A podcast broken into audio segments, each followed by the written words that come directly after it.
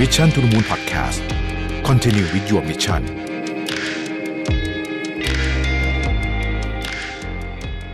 สวัสดีครับ ยินดีต้อนรับเข้าสู่ Mission to the Moon Podcast นะครับคุณอยู่กับประวิทยานุสาหะครับ วันนี้ผมจะมาพูดคุยนะครับ เกี่ยวกับเรื่องของความแตกต่าง ความหลากหลาย หรือว่า diversity นั่นเองนะครับ เรื่องของ diversity เนี่ยเชื่อว่าหลายคนเนี่ยนะครับก็คงจะได้ยินคำนี้เยอะนะฮะโดยเฉพาะในยุคใหม่ๆเนี่ยองค์กรเราก็จะชอบพูดกันอยู่ว่าเราต้องการ diversity นะครับในองค์กร เวลาพูดคำนี้เนี่ยหลายคนก็อาจจะนึกถึงเรื่องของ ความหลากหลายทางอายุนะครับ เรื่องของเชื้อชาติเรื่องของเพศอะไรต่างๆนานาเหล่านี้นะครับ แต่ว่า diversity เนี่ยจริง ๆ มันหมายถึงหลายอย่างนะฮะหมายถึง background ชีวิตนะครับ ประสบการณ์ชีวิต มุมมอง ทัศนคติ ความถนัดความเชื่ออะไรพวกนี้เนี่ยก็ถือว่าเป็น diversity ทั้งสิ้นเลยนะครับ ใน EP นี้เนี่ยผมจะขอเน้นไปที่เรื่องของความแตกต่างในความเชี่ยวชาญ ความถนัด แล้วก็ประสบการณ์ของแต่ละคนนะฮะซึ่งผมคิดว่าเป็นเรื่องที่สำคัญมากเลยทีเดียว ในโดยเฉพาะใน environment ของการทำงานนะครับ ถ้าหากว่าเรามองย้อนกลับไปแบบสมัยทำงานสมัยก่อนนะฮะเราก็อาจจะได้ได้ยินคำว่า อยากให้พนักงานของเรานะครับ ร่วมมือร่วมใจนะครับ มีความเป็นน้ำหนึ่งอันเดียวกันนะฮะแล้วก็อยากให้คนเนี่ยมีความคล้ายคลึงกันนะฮะไม่ว่าจะเป็นมุมมองความเห็นนะฮะหรือแม้แต่นิสัยที่ถูกเลือกเข้ามาตั้งแต่ตอนแรกนะฮะซึ่งมันก็มันก็อาจจะมีข้อดีนะครับ มันก็จะมีข้อดีเหมือนกัน แต่ในยุคนี้เนี่ย ด้วยความเปลี่ยนแปลงทางสภาพสังคมนะฮะความเปลี่ยนแปลงทางความเร็วของธุรกิจอะไรพวกนี้เนี่ยบางทีองค์กรที่มีแต่คนเหมือนเหมือนๆกันมากเกินไปเนี่ย ก็ลำบากเหมือนกันเพราะว่าบางทีมันมันมันจะไม่มีมุมมองอื่นที่มาช่วยพัฒนาต่อยอดองค์กรไปได้นะครับ ถ้าเกิดทุกคนมีความเห็นเหมือนกันหมดเลยเนี่ยนะฮะบางทีมันก็ยากเหมือนกันเนาะที่จะหาไอเดียใหม่ ๆ ได้ แต่บางองค์กรเนี่ยก็มีความหลากหลายมากอยู่แล้วนะฮะ แต่ก็ยังรู้สึกว่าเอ๊ะการทำงานมันก็ยังไม่ได้ดูเหมือนกับ ว่าจะมีมีมุมมองหรือว่ามีอะไรที่มันใหม่ ๆ แล้วก็แล้วก็เอ่อพัฒนาได้เร็วอย่างที่หวังไว้อยู่ดีนะครับ ก็เลยเป็นโจทย์ว่า เอ๊ะ แล้วสรุปเนี่ยปัญหาหรือว่าประเด็นของมันเนี่ยอยู่ตรงไหนนะครับ สิ่งสำคัญนะฮะของคำว่า diversity เนี่ยจริงๆ มันมีอีกอันหนึ่งคือคำว่า inclusion นะฮะคือการมีความหลากหลายอย่างเดียวเนี่ย มัน อาจจะไม่ได้ช่วยให้ทีมงานสร้างผลงานที่ดีขึ้นได้นะครับ เพราะว่ามันจะต้องมีประเด็นหนึ่งก็คือการยอมรับและการเข้าใจด้วยนะฮะคือหลากหลายอย่างเดียวไม่พอว่างั้นเถอะนะฮะต้องมีการยอมรับและการเข้าใจระหว่างพนักงานด้วย ระหว่างทุกคนในองค์กร ยอมรับว่าอะไรว่าทุกคนนั้นแตกต่างกันนะครับ ทุกคนมาจากแตกต่างแบ็กกราวด์ทุกคนมีประสบการณ์ชีวิตที่แตกต่างกัน มีความรู้ความเข้าใจความเชี่ยวชาญที่แตกต่างกัน และที่สำคัญมากๆเลยนะครับ ทุกคนมีวิธีคิดที่แตกต่างกัน ผมคิดว่าเอาอันหนึ่งแล้วกันเอาง่ายๆ อันหนึ่งที่ที่เป็นกระบวนการของความคิดที่เราอาจจะพอมองเห็นนะฮะในที่ทำงาน เอาแค่ว่ากรอบหรือว่าวิธีคิดเกี่ยวกับความเสี่ยงนะฮะการยอมรับความเสี่ยงได้สูงต่ำเนี่ยมันส่งผลต่อการตัดสินใจทุกอย่างในการทำงานมากๆคำถามคือ การยอมรับความเสี่ยงแต่ละคนเนี่ยมันมาจากอะไรอ่ามันก็มาจากนี่แหละ diversity คือจาก background จากประสบการณ์ชีวิตที่ต่างกัน การเลี้ยงดูที่ต่างกัน ความเชื่อที่แตกต่างกันอะไรพวกนี้นะครับคำถามก็คือว่าแล้วเราต้องการที่ จะเอาเอ่อพวกยอมรับเสี่ยงสูงได้หรือเสี่ยงต่ำได้มาอยู่ในองค์กรอย่างเดียว จะดีไหมก็ไม่ดี แต่ถ้ามีทั้งสองกลุ่มอยากมาอยู่ด้วยกันแล้วเนี่ย แต่ว่าไม่ยอมไม่ไม่เปิดใจหรือว่าเข้าใจซึ่งกันและกัน ก็ไม่เกิดประโยชน์อะไรขึ้นมาอยู่ดีเหมือนกันเนี่ยนะครับ เพราะฉะนั้นเนี่ยถ้าเราเชื่อว่า diversity สำคัญนะฮะอย่าลืม inclusion เพราะนี่แหละเป็น key สำคัญในที่ทำให้เกิดทีมเวิร์กที่ดี นะครับขอเน้นนิดนึงว่าทีมเวิร์กที่ดีไม่ได้แปลว่าต้องเห็นด้วยกันตลอดเวลานะฮะแต่ว่าหาสามารถหาคำตอบได้ออกมาได้ดีที่สุด มี value มากที่สุดกับองค์กรนั่นเองนะครับ ทีนี้เนี่ยแล้วจะทำยังไงดีอ่านะฮะจะทำยังไงดีนะครับ ผมขอยก report ขึ้นมาฉบับหนึ่ง ชื่อว่า the five keys to successful Google team นะฮะ Google เองเนี่ยก็เป็นบริษัทที่ได้รับความชื่นชมมาก ๆ ในประเด็นของของการสร้างทีม การดูแลทีมงานอะไรพวกนี้เนี่ยนะฮะ ใน report ฉบับนี้เนี่ยบอกว่าการเลือกว่าใครจะเข้ามาอยู่ในทีมนั้นสำคัญน้อยกว่าการที่สมาชิกในทีมปฏิสัมพันธ์กันอย่างไรนะฮะ ผมทวนอีกทีหนึ่งนะครับ การเลือกว่าใครจะเข้ามาอยู่ในทีมนั้นสำคัญน้อยกว่า การที่สมาชิกในทีมมีปฏิสัมพันธ์กันอย่างไรนะครับ มีการทำงานกันอย่างไร มีมุมมองต่อการทำงานอย่างไรนะฮะซึ่งการศึกษานี้ได้อธิบายถึงคำพูดหนึ่ง ซึ่งเดี๋ยวนี้คนพูดกันเยอะ ก็คือคำว่า psychological safety psychological safety เนี่ยก็คือองค์กรสามารถที่จะออกแบบให้มีพื้นที่ปลอดภัยในการแสดงความคิดเห็น แสดงการมีส่วนร่วมแสดงการพูดมากแค่ไหนนะครับ พูดง่าย ๆ แบบ ชาวบ้านเลยก็คือว่าภาษาชาวบ้านเลยคือว่า ถ้าพูดไปแล้วซวยเนี่ยนะฮะมีความเห็นแต่พูดไปแล้วซวยเนี่ยอย่างนี้คือไม่มี psychological safety นะครับแต่การสร้างพื้นที่ที่ปลอดภัยที่รู้สึกว่าเออ เรามีความกังวล เรามีประเด็นนี้เนี่ย เราพูดได้มันจะไม่ทำลายความสัมพันธ์ ระหว่างเรากับเพื่อนร่วมงานคนอื่น หรือไม่ทำให้เราซวย ไม่ทำให้เราเขาดความก้าวหน้าทางอาชีพการงาน ถ้าเกิดว่าเราพูดในสิ่งที่เราคิดออกไปนะครับ ซึ่งองค์กรที่มี psychological safety สูงๆเนี่ยนะครับ ก็จะช่วยให้เกิดการพัฒนาทั้งตัวบุคคลนะฮะและตัวองค์กรเอง เพราะว่าคนกล้าพูดนะครับไม่ได้หมายความว่าสิ่งที่ทุกคนพูดจะได้ถูกนำไปทำนะแต่ว่าอย่างน้อยที่สุดคนก็กล้าพูดพอคนกล้าพูดปุ๊บเนี่ย มันจะเกิดนวัตกรรมใหม่ๆ เกิดเกิดทางออกใหม่ ๆ นะครับ พนักงานจะกล้าที่จะคิดของใหม่ๆ คิดสร้างสารรค์คิดนอกกรอบมากขึ้น เพราะว่าเขาไม่ต้องกลัวว่าเขาจะสวยนะฮะที่จะคิดแบบนั้นหรือจะพูดนะครับ ซึ่งในทางกลับกันเนี่ย องค์กรที่ไม่มี psychological safety พนักงานก็ไม่อยากพูดพอพูดไปเราสวยก็อ่าถูกสั่งๆเลยมันก็ทำทำไปก็แล้วกันนะครับ ทีนี้ไอ้ psychological safety เนี่ยมันจะเกิดขึ้นได้ก็มาจากการที่องค์กรมีการยอมรับมีความเข้าอกเข้าใจต่อความแตกต่างของกันและกันนะครับ ซึ่งในที่สุดแล้วเนี่ยมันจะสร้างความเชื่อใจหรือว่า trust ขึ้นระหว่างกัน ซึ่งเป็นซึ่งเป็นเรื่องที่สำคัญมากพอคนมัน trust กันนะฮะเออเราเคยเล่นเกมไหมที่เขาให้เรา เหมือนหายหลังหงายหลังไปแล้วเพื่อนจะจะรับอยู่ไหมฮะอันนั้นอะมันคือ trust อย่างหนึ่งถ้าเกิดเปรียบเทียบกับกับในองค์กรก็คือว่า ถ้าเกิดว่าสมมุติว่าเราแบบพูดไปหรือว่าทำอะไรไปทำโปรเจกต์ไปเนี่ยแล้วเกิดมันผิดพลาดนะครับเราเชื่อว่าเราจะไม่ถูกซ้ำนะประมาณนี้นะฮะหรือไม่ถูกโยนความผิดให้อะไรแบบนี้นะครับ เมื่อกี้เราพูดเอ่อเคสของ Google กันไปเล็กน้อย จริง ๆ ก็มีบริษัท เยอะมากเลยนะฮะที่โฟกัสเรื่องของ diversity และ inclusion นะครับไม่ว่าจะเป็นเคสที่เราเคยได้ยินกันมาก็จะมี Microsoft นะฮะ Accenture หรือแม้แต่ Gap แบบนี้เป็นต้นเนี่ยนะครับพอพูดถึงเรื่องนี้เนี่ยผมเคยเห็นคลิปหนึ่งอของ Nippon Paint เนี่ยนะครับซึ่ง Nippon Paint เขาก็เป็นแบรนด์ญี่ปุ่นนะแต่ว่าจริงๆเขาอยู่ในเมืองไทยเนี่ยมานานแล้วนะฮะวิดีโอคลิปนี้เป็นหนึ่งในแคมเปญของบริษัทที่ใช้ชื่อว่า The Expertise นะครับเดี๋ยวเรามาดูคลิปวิดีโอสั้นๆนี้กันก่อนนะครับ ขอโทษที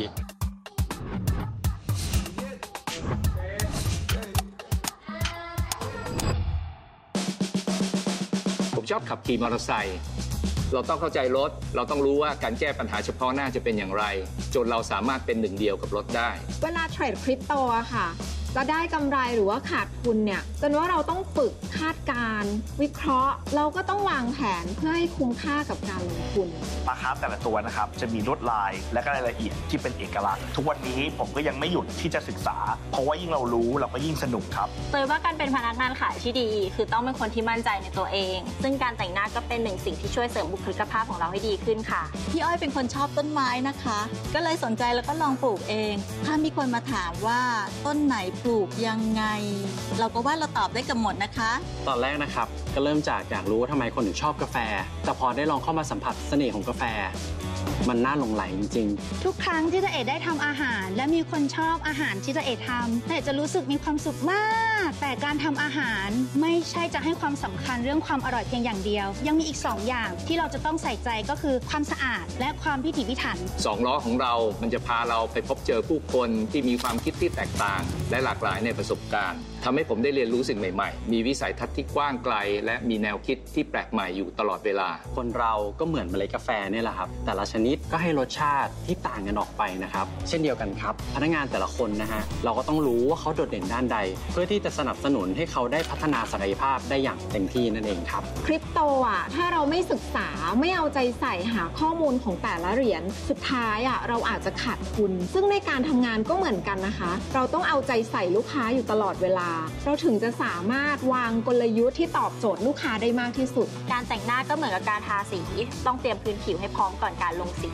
แต่งหน้านอกจากจะช่วยเสริมความมั่นใจแล้ว ก็ยังทำให้เรามีบุคลิกภาพที่ดีไปด้วย เราอยู่กับต้นไม้อยู่กับธรรมชาติตลอดเวลา ก็เลยมาคิดว่าอยากให้โรงงานของเรา มีพื้นที่สีเขียวเพิ่มมากขึ้น จนตอนนี้บริเวณโดยรอบร่มลื่นปลาคาร์ฟสีจะสวยหุ่นจะดี สุขภาพจะแข็งแรง มีหลายปัปัจจัยครับ ไม่ว่าจะเป็นเรื่องของน้ำของแสงของอาหาร เราจำเป็นจะต้องศึกษาเอาใจใส่ทุกองค์ประกอบ สีทาบ้านก็เช่นกันครับ จะเฉดสีไหนก็ต้องผสมออกมาได้มาตรฐานตรงตามสูตร เพื่อให้ลูกค้าของเราเกิดความมั่นใจในผลิตภัณฑ์ของนิปปอนเพนครับ อาหารจะออกมารสชาติอร่อย คนทำอย่างเราจะต้องรู้ว่าคนที่เรากำลังจะทำให้ทาน เขาชอบหรือไม่ชอบอะไร เราถึงจะทำออกมาได้ดี แล้วก็ถูกปากคนคนนั้น เช่นเดียวกันกับการทำงานด้านความปลอดภัยเราต้องเอาใจใส่ หาวิธีการที่จะเข้าหาคนแต่ละกลุ่ม ซึ่งมีความแตกต่างหลากหลาย เป็นเรื่องที่เราไม่สามารถทำได้คนเดียว มันต้องทำด้วยกันค่ะ ที่ Nippon Paint เรามีพนักงาน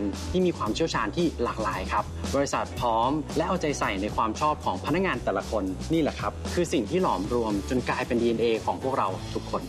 แม้ความเชี่ยวชาญจะแตกต่างกัน แต่สิ่งที่เหมือนกันของพวกเราคือ ความมุ่งมั่นที่จะสร้างนวัตกรรม solution ให้ตอบโจทย์ ให้ตรงใจผู้บริโภคให้มากที่สุด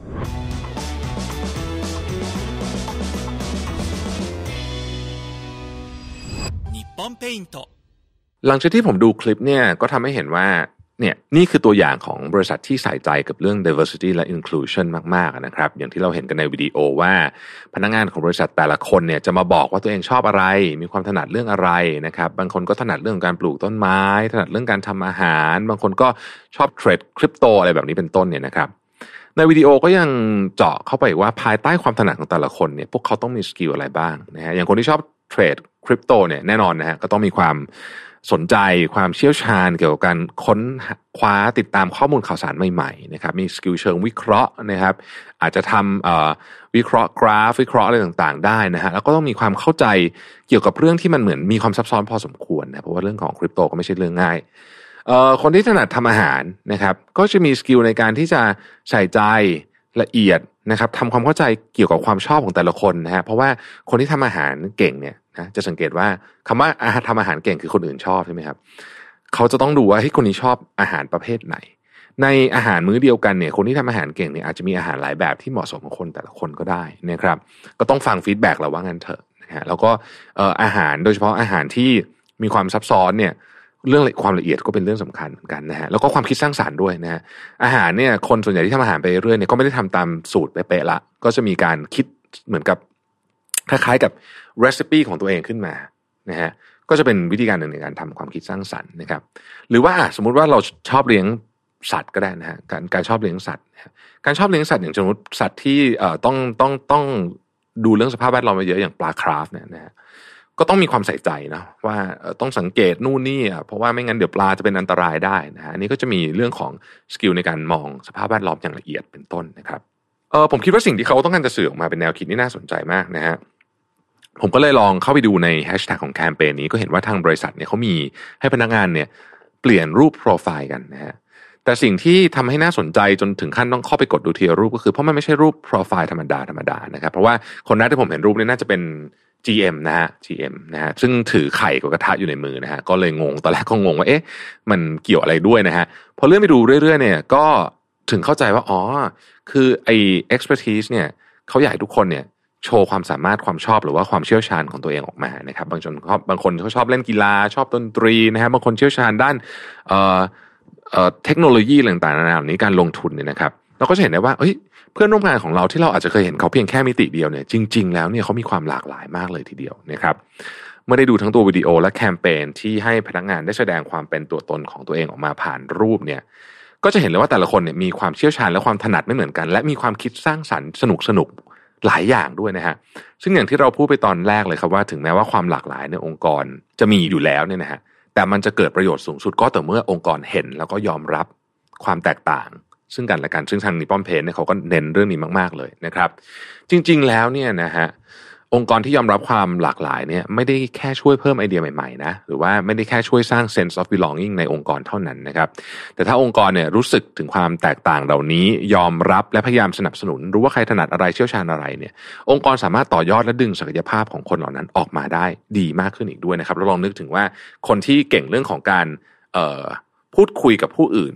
นะฮะเขาอาจจะไม่ได้อยู่ในแผนกที่ได้ได้คุยกับลูกค้าหรือคุยกับใครโดยตรงเนี่ย แต่ถ้าเกิดองค์กรเข้าใจพวกนี้เนี่ยบางทีมันมีการโรเตทคนอะไรต่างๆนานาพวกนี้ช่วยทำให้องค์กรเนี่ยศักยภาพเพิ่มขึ้นนะฮะแล้วก็สามารถพัฒนาต่อยอดภายในองค์กรเองได้ด้วยนะครับผมคิดว่าอันนี้เนี่ยจริง ๆ เนี่ยถ้าเกิดว่าแนวนโยบาย หรือว่าทัศนคติขององค์กรเป็นแบบนี้เนี่ย เราจะสามารถมาต่อยอดทำอะไรได้เยอะมากอาทินะครับ ถ้าเกิดหัวหน้าของเราเนี่ยรู้สึกว่า เออ คนนี้เขามีความถนัดบางอย่างนะฮะที่น่าจะเป็นประโยชน์ต่อองค์กร เสริมได้จากหน้าที่การงานของเขาปัจจุบันนี้ คือเขาจะเข้ามาตำแหน่งหนึ่งแล้วเราก็คิดว่าเฮ้ยแต่ว่าอันเนี้ยมันน่าจะมีทางที่เขาไปต่อยอดได้ ถ้าองค์กรเปิดว่าเออมาลองทำดูสินะฮะมีมีโปรแกรมอาจจะให้ไปโรเตททำงานสักอาทิตย์ละวันอะไรแบบเนี้ยก็บางทีเราอาจจะค้นพบว่าเราได้ได้เจอแบบเพชรเม็ดงาม ภายในองค์กรก็ได้นะครับส่วนตัวเองเนี่ยผมรู้สึกว่าความหลากหลายเป็นเรื่องสำคัญนะฮะแล้วก็ทำให้พนักงานเนี่ยรู้สึกถึงเขาใช้คำว่าแบบ คือเป็นทีมที่ดีอะเป็นทีมที่เจ๋งนะครับเรานึกถึงทีมฟุตบอลก็ได้นะทีมฟุตบอลเนี่ยทีมฟุตบอลที่มีแต่กองหน้าก็ไม่น่าจะชนะเนาะทีมฟุตบอลที่มีแต่กองหลังก็ไม่น่าจะชนะใหญ่เพราะฉะนั้นเนี่ยทีมฟุตบอลก็ต้องมีความหลากหลายของความสามารถ เราอาจจะเห็นคนลงไปเตะฟุตบอลคล้ายๆกันแต่จริงๆแล้วเนี่ยคนที่เป็นกองหน้าคนที่เป็นกองหลังเนี่ย หรือโก หรือกองกลางต่างเนี่ย ความสามารถความถนัดแตกต่างกันเยอะมากนะฮะซึ่งอะอย่างที่อย่างที่ Mission to the Moon เองนะครับ Mission to the Moon เองเนี่ยเราก็แม้เราจะเป็นองค์กรขนาดเล็กนะครับ แต่เราก็มีคนที่มี background หลากหลายมากนะฮะอายุอาจจะไม่ได้ต่างกันเยอะแต่ว่า background ค่อนข้างหลากหลายทีเดียวนะครับ แล้วก็เราเราพยายามพูดเรื่องหนึ่งว่า เราเรามาจากพื้นเพที่แตกต่างกัน บางคนก็เป็นอาร์เคเต็กนะครับ บางคนก็จบนิเทศมาบางคนก็มาเป็นเอนจิเนียร์เป็นอะไรอย่างเงี้ยคือเรา เราเราพูดคุยกันบนพื้นฐานว่าเรายอมรับซึ่งกันและกัน พยายามเข้าอกเข้าใจกัน บางอย่างมันจะไม่เห็นด้วยกันบ้าง ก็เป็นก็เป็นเรื่องธรรมดานะครับ ที่ Mission to the Moon เนี่ยเป็นเป็นบริษัทที่ผมผมค่อนข้างจะกล้าพูดได้เลยว่ามีทีมเวิร์กสูงมาก แล้วก็บรรยากาศการทำงานดีนะครับ กลับมาที่กรณีของเอ่อ Nippon Paint นะครับ ซึ่งก็ผมคิดว่าเป็นตัวอย่างที่ดีขององค์กรที่เห็นคุณค่าของความเชี่ยวชาญของแต่ละคน และเข้าใจจริงๆว่าแต่ละคนเนี่ยไม่เหมือนกันนะครับ ซึ่งผมว่า เขาก็โฟกัสในการดึงศักยภาพที่แตกต่างกัน มาทำให้คนร่วมงานกันได้ดี แล้วสร้างไอเดียใหม่ๆได้ดี แล้วก็ทำได้อย่างสนุกด้วยนะฮะ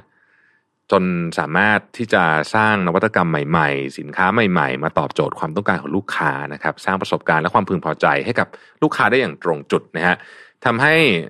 ในทางหนึ่งเนี่ยพวกเขาก็มีชีวิตความเป็นอยู่ที่ดีขึ้นนะครับแล้วก็อย่างที่เรารู้กันโจทย์ปัจจุบันเนี่ยมันยากขึ้นแล้วก็ซับซ้อนขึ้นนะลูกค้าความต้องการก็เปลี่ยนไปเร็วขึ้น แล้วก็มีความต้องการที่หลากหลายมากขึ้น ดังนั้นเนี่ย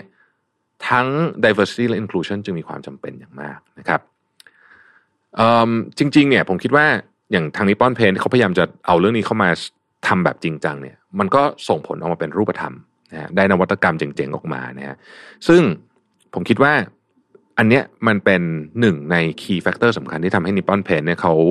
ครองอันดับหนึ่งในเอเชียถึงสี่ปีซ้อนนะฮะซึ่งผมเองในฐานะที่ต้อง run ธุรกิจ run บริษัทเหมือนกันนะฮะก็เชื่อว่าเรื่องนี้ยังสามารถพัฒนาไปได้อีกนะครับเราก็ยังคงต้องหาทางที่จะสร้าง inclusion ท่ามกลางความหลากหลายของพนักงานให้ได้มากขึ้น และอย่าลืมว่าพนักงานในเจเนอเรชันหลังๆมันนี้ก็ยิ่งมีความหลากหลายมากขึ้นไปอีกนะครับเคสของนิปปอนเพนเป็นตัวอย่างหนึ่งที่ดีนะฮะแล้วก็เราก็ต้องเข้าใจประเด็นหนึ่งว่า การสร้าง inclusion ไม่ใช่เรื่องง่ายนะครับแล้วก็แม้ว่าอาจจะเป็นจุดเริ่มต้นจากหน้าที่ของผู้นำนะฮะในที่สุดเนี่ยมันจะต้องถูกผลักต่อไปเรื่อยๆทำให้เกิดขึ้นจริงนะครับทำซ้ำแล้วซ้ำอีก ไม่เกิดขึ้นภายในการประกาศครั้งเดียวแน่นอนนะฮะมันต้องทำแล้วทำอีกจนกลายเป็น DNA ของบริษัทนะฮะผมคิดว่าในโลกที่เปลี่ยนแปลงอย่างรวดเร็วเช่นนี้เนี่ยนะครับมีความไม่แน่นอนสูง สภาพแวดล้อมก็มีความเปลี่ยนแปลงสูงนะครับมีเรื่องราวต่างๆ เกิดขึ้นมากมาย ความสามารถในการปรับ เปลี่ยนอย่างรวดเร็ว มีความจำเป็นมากๆ นวัตกรรมใหม่ๆ มีความจำเป็นมากๆนะครับ การที่มีทีมพร้อมทีมเวิร์กที่ดี ทีมเวิร์กที่กล้าที่จะเสนอไอเดีย ไม่ต้องกลัวว่าจะซวยถ้าไอเดียได้แตกต่างนะครับ เหล่านี้นี่แหละที่จะเป็นรากฐานสำคัญในการสร้างองค์กรที่จะต่อสู้กับความเปลี่ยนแปลงพวกนี้ได้นะครับ เราจะเห็นว่านี่คือสาเหตุที่ทำไมองค์กรระดับโลก เยอะแยะมากมายถึงหันมาเน้นเรื่อง diversity แล้วก็ inclusion นะครับ